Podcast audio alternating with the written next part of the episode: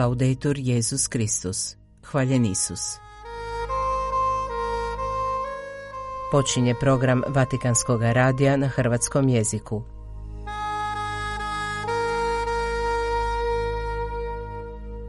Evo sadržaja današnje emisije. Papa osniva studijske radne skupine za istraživanje različitih tema koje su proizašle iz zasjedanja sinode o sinodalnosti. Sveti otac primio je u audijenciju članove odbora za gradnju bazilike Svete obitelji u Barceloni. Razmišljanje o liturgijskim čitanjima prve korizmene nedjelje pripremio je Framislav Lukačević.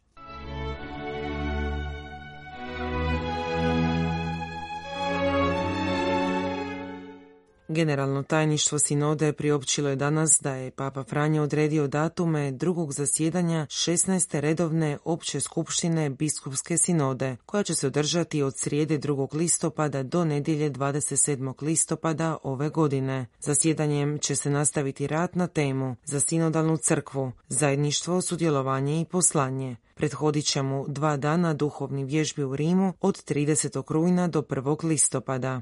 Također je danas Papa Franjo objavio kirograf kojim se utvrđuje stvaranje studijskih radnih skupina kako bi se istražile neke od tema koje su bile aktualne na prvom zasjedanju sinode. Studijske radne skupine formirat će se između nadležnih dikasterija Rimske kurije i generalnog tajništva sinode koje će ih koordinirati. U kirografu posvećenom suradnji između kurijalnih dikasterija i tajništva sinode, Papa posjeća da konstitucija o rimskoj kuriji predikate Evangelium ističe da živo zajedništva čini crkvu sinodalnom. U kirografu se također spominje da zadaće generalnog tajništva sinode uključuju promicanje odnosa između različitih biskupa i mjesnih crkava u sinodalnom duhu i u zajedništvu s rimskim biskupom. Kirograf zaključno utvrđuje da dikasterije rimske kurije surađuju prema svojim posebnim nadležnostima u djelatnosti generalnog tajništva sinode, formirajući studijske radne skupine koje će sljedeći sinodsku metodu započeti dubinski studij nekih tema koji su bile aktualne na prvom zasjedanju sinode. Navedene studijske radne skupine uspostavljaju zajedničkim dogovorom nadležni dikasteriji Rimske kurije i generalno tajništvo sinode, kojemu je povjerena koordinacija, stoji u kirografu. U dokumentu Generalnog tajništva sinode pod nazivom U susret listopadu 2024. objavljenom 11. prosinca prošle godine već je naglašeno da će sljedeće zasjedanje biti usmjereno na to kako živjeti sinodalnost na svim razinama u crkvi.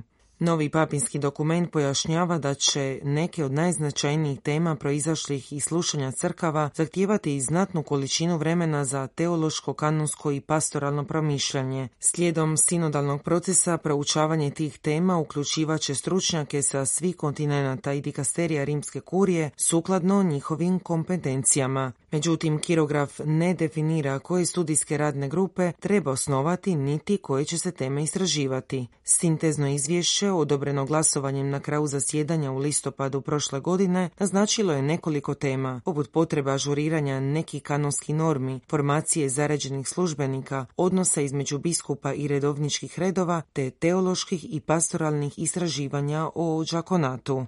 Studijske radne grupe služit će kao korisni alati za pomoć u promišljanjima sve opće crkve o različitim temama. Oni, međutim, neće izravno predstavljati materijal za raspravu na sljedećem zasjedanju sinode, koji će se usredotočiti na samu sinodalnost, izraz zajedništva u crkvi. Generalno tajništvo sinode pod vodstvom kardinala Marija Greka koordinirat će rad studijskih radnih skupina među dikasterijima. Kao entitet tajništvo nije dio rimske kurije, već je izravno odgovorno papi. Papa Franjo primio je danas u audijenciju članove odbora za gradnju bazilike Svete obitelji Sagrada Familija u Barceloni, koju je projektirao katalonski arhitekt sluga Boži Antoni Gaudi. Tom prilikom Sveti Otac je pozvao članove odbora da se hodočasnicima omogući uzdizanje srca Bogu kad god uđu u tu velebnu crkvu. Kao vrhovi zvonici pozvao je neka i pogledi hodočasnika budu podignuti i neka njihovi glasovi s anđelima navještaju sveti besmrtni Bože. Papa Franjo je u obraćanju govorio o molitvi, s obzirom na to da je u tijeku pripremna godina molitve za jubilej 2025. Molitveno ozračje, poručio je, ne smije nestati iz naših hramova i mora biti jedan od prioriteta za one poput vas koji su preuzeli odgovornost za brigu o njima. Papa je spomenuo i troja vrata na pročelju bazilike grada Familija, koja, kako je rekao, imaju svaka svoju temu ilustriranu odlomcima iz Svetoga pisma i uokvirenu molitvom. Vrata vjere na desnoj strani posvećena blaženoj djevici Mariji nose riječi Trishagiona, himna iz božanske liturgije mnogih crkvi istočnog obreda. Također prikazuju Isusa kako propovjeda učiteljima zakona, pokazujući da propovjedana vjera mora uvijek postati molitva. Lijeva vrata posvećena su Svetom Josipu i zovu se vrata nade. Središnja vrata posvećena Isusu nose ime ljubavi. Sva troja zajedno predstavljaju svetu obitelj i pozivaju vjernike da se zagledaju u otajstvu utjelovljenja. Papa Franjo je istaknuo i prikaz krunice koja se spušta preko vitraža i uokviruje Betlehemsku zvijezdu, kao da poručuje evo vašega svjetla. Upravo se u klanjanju, u kontemplativnom razmatranju otajstva istaknuo je otvaramo tom svjetlu poput prozora vašega hrama. Sveti otac je na kraju pozvao članove odbora da hodočasnike uvedu u razmatranje ikonografskog projekta Sluge Božega Antonija Gaudija. Odbor za gradnju bazilike Svete obitelji je privatna zaklada koja vodi brigu o izgradnji, konzervaciji i restauraciji izdanja. Od 18 tornjeva koliko će ih bazilika prema zamisli arhitekta Gaudija imati, nedovršen je još samo središnji koji će sa 172 metra biti i najviši. Dovršetak tornja Isusa Krista očekuje se 2026. godine kada će se navršiti stota godišnjica Gaudijeve smrti.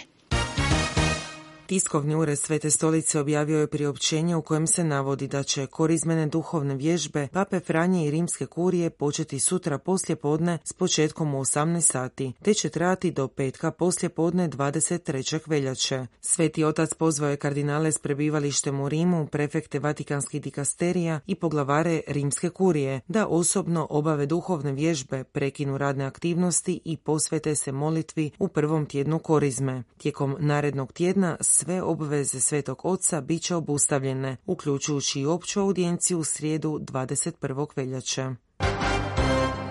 Vatikanski dikasteri za kulturu i odgoj objavio je da je Papa Franjo za temu Prvog svjetskog dana djece izabrao Isusove riječi. Evo, sve činim novo.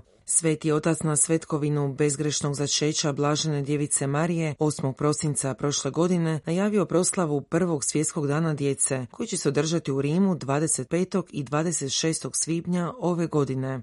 Ranije, 6. studenog prošle godine, u dvorani Pavla VI u Vatikanu, papa se susreo sa tisućama dječaka i djevojčica u dobi od 6 do 12 godina, uglavnom iz Italije zajedno sa skupinama koje su predstavljale veliki dio svijeta. Sveti otac sada izrazio želju da susret djece s papom postane redovitim susretom kojim će stvarno biti obuhvaćena cijela crkva. Za organizaciju prvog svjetskog dana djece zadužen je Vatikanski dikasterij za kulturu i odgoj. Dan će se slaviti na dvostrukoj razini, sveopćoj sa sjedištem u Rimu te biskupijskoj.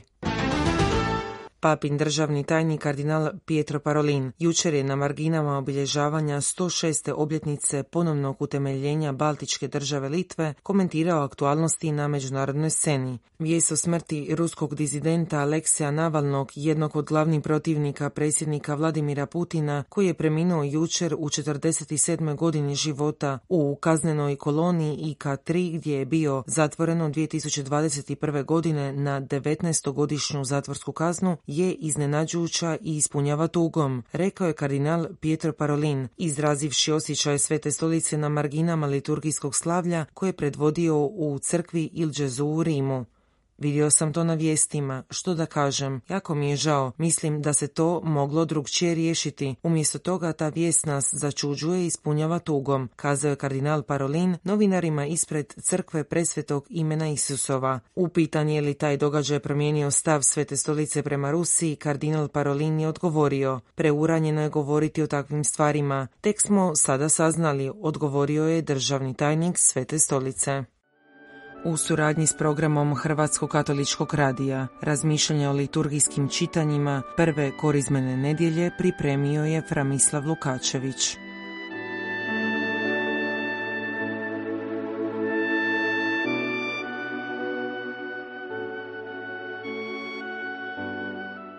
Dragi slušatelji, mir vam i dobro. Evanđelje je kratko. I to je zato što je Marko, pod navodicima, škrt s riječima. On objašnjava kratko i rekao bih jasno sažeto. Pazite, on u jednoj rečenici kratko je. Stavlja sažetak svega evanđelja. Sažetak onoga što je Isus govorio u svojem kratkom životu. Ispunilo se vrijeme. Približilo se kraljestvo Božje. Obratite se i vjerujte evanđelju. Prije ovoga imamo događaj Isusova krštenja i 40 dana pustinje gdje ga đava okuša. I odmah nakon toga ide ovaj dio koji smo pročitali. I nastavlja, pošto Ivan bijaše predan, koji Ivan? Ivan Krstitelj. Ivan je predan kralju, svjetovnoj vlasti gdje će biti ubijen. A ovo predan nije slučajno, jer iste će se riječi odnositi na Isusa na veliki petak. Bijaše predan. Isus tada počinje djelovati. Prvo što imamo jest, propovjedao je evanđelje Božje. Evanđelje ovdje jest veće nego kako mi kažemo blaga vijest ili radosna vijest. To je vijest koji su carevi sebe koji su sebe smatrali božanstvima slali svojim podanicima i regijama kao vijest spasenja i tako dalje. Ovdje je to vijest samoga Boga, spasenje samoga Boga u osobi Isusa Krista. Dakle, Isus govori riječi spasenja. Sada kada smo ovo shvatili, donekle, pogledajmo ovu kratku bitnu rečenicu. Ispunilo se vrijeme, približilo se kraljestvo Božje, obratite se i vjerujte evanđelju. Neću sada govoriti o vremenu, nego o onome što je nekako opet malo kompliciranije. Približilo se kraljestvo Božje. Koje kraljestvo? Ne odnosi se na neku određenu zemlju, kao Rimsko carstvo ili Hrvatska pa je kraljestvo. Pazi tko ili što se približava. Isus se približava. Bog se u Isusu približava. Bog je u Božiću postao čovjek, postao Emanuel s nama Bog. Dakle, nije toliko mjesto ili prostor gdje je kraljevstvo, nego osoba, Isus Krist, njegovo približavanje. I onda dolazi objašnjenje kraljevstva. Ali Isusova prva zapovjed. Obratite se i vjerujte evanđelju. Imaš dvoje. Obrati se, vjeruj. Riječ obrati se je teška. Ona ne znači ono što mi prepostavljamo. Obrati se Isusu ili od nevjernika postani vjernik. Ima nešto od toga, ali nije to. Ovdje je riječ metanoje, što bi značilo promjena. Ne stvarnosti oko sebe, mene, tebe, nego pogled. Pogled se promijenio. Dakle, druga percepcija, promjena uma, promjena nutarnjeg čovjeka. Zato je tužno kada, kažem, obratio sam se i vjerujem Isusu, a život mi to ne pokazuje. Znači nisam se obratio. Još uvijek sam sam jadan. Ovo je ono što radimo na početku mi se, kajem se. Ostavljam starog čovjeka iza sebe. Mijenjam ovog čovjeka, svoje srce. Ne po svojim starome, nego po Isusu. Ali netko će pitati, zašto Isuse? Zašto bih?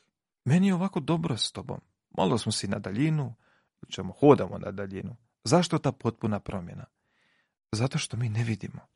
Mi vidimo samo onoliko koliko mi želimo vidjeti ili koliko nam se nameće daje. Zato Isus zapovjeda obraćanje i nakon toga odmah traži vjeru u njega. Obrati se i vjeruj evanđelju. Mir vam i dobro.